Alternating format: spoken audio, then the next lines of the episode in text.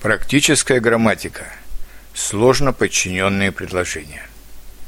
Сложно подчиненными называются такие предложения, части которых неравноправны. В них различают главное предложение и придаточное предложение. Например, он все время думал о ней, потому что был влюблен. Он все время думал о ней – главное предложение. От него можно поставить вопрос к придаточному. Почему он думал о ней?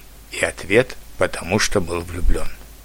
Предложения соединяются подчинительным союзом «потому что», а между предложениями ставится запятая. Это надо особенно запомнить, потому что в английском и французском языках перед союзами между предложениями запятые обычно не ставятся. Правда, они ставятся в немецком языке, и в этом смысле пунктуация в немецком и русском языках похожая. Например, «Er hat an sie gedacht», weil er verliebt war. Места главного и придаточных предложений часто, но не всегда, могут быть изменены. Например, «Когда я вернулся, Саня уже спал» или «Саня уже спал, когда я вернулся». В литературных произведениях иногда могут быть длинные, сложно подчиненные предложения с несколькими придаточными. Например, я помню первую книгу, которую я читал, когда мне было только пять лет.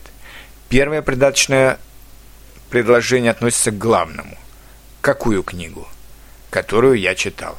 Второе придаточное относится к первому придаточному. Когда читал? Когда мне было только пять лет.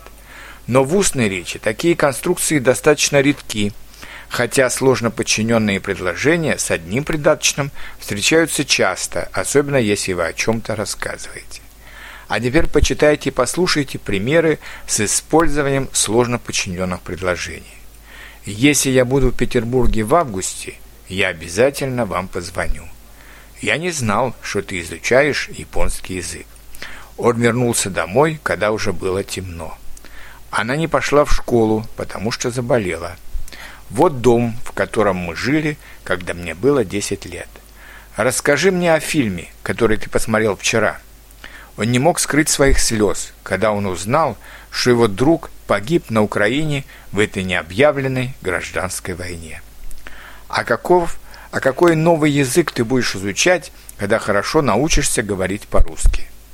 Я надеюсь, что вы поняли, что такое сложно подчиненное предложение, и теперь не будете забывать ставить между его частями запятые.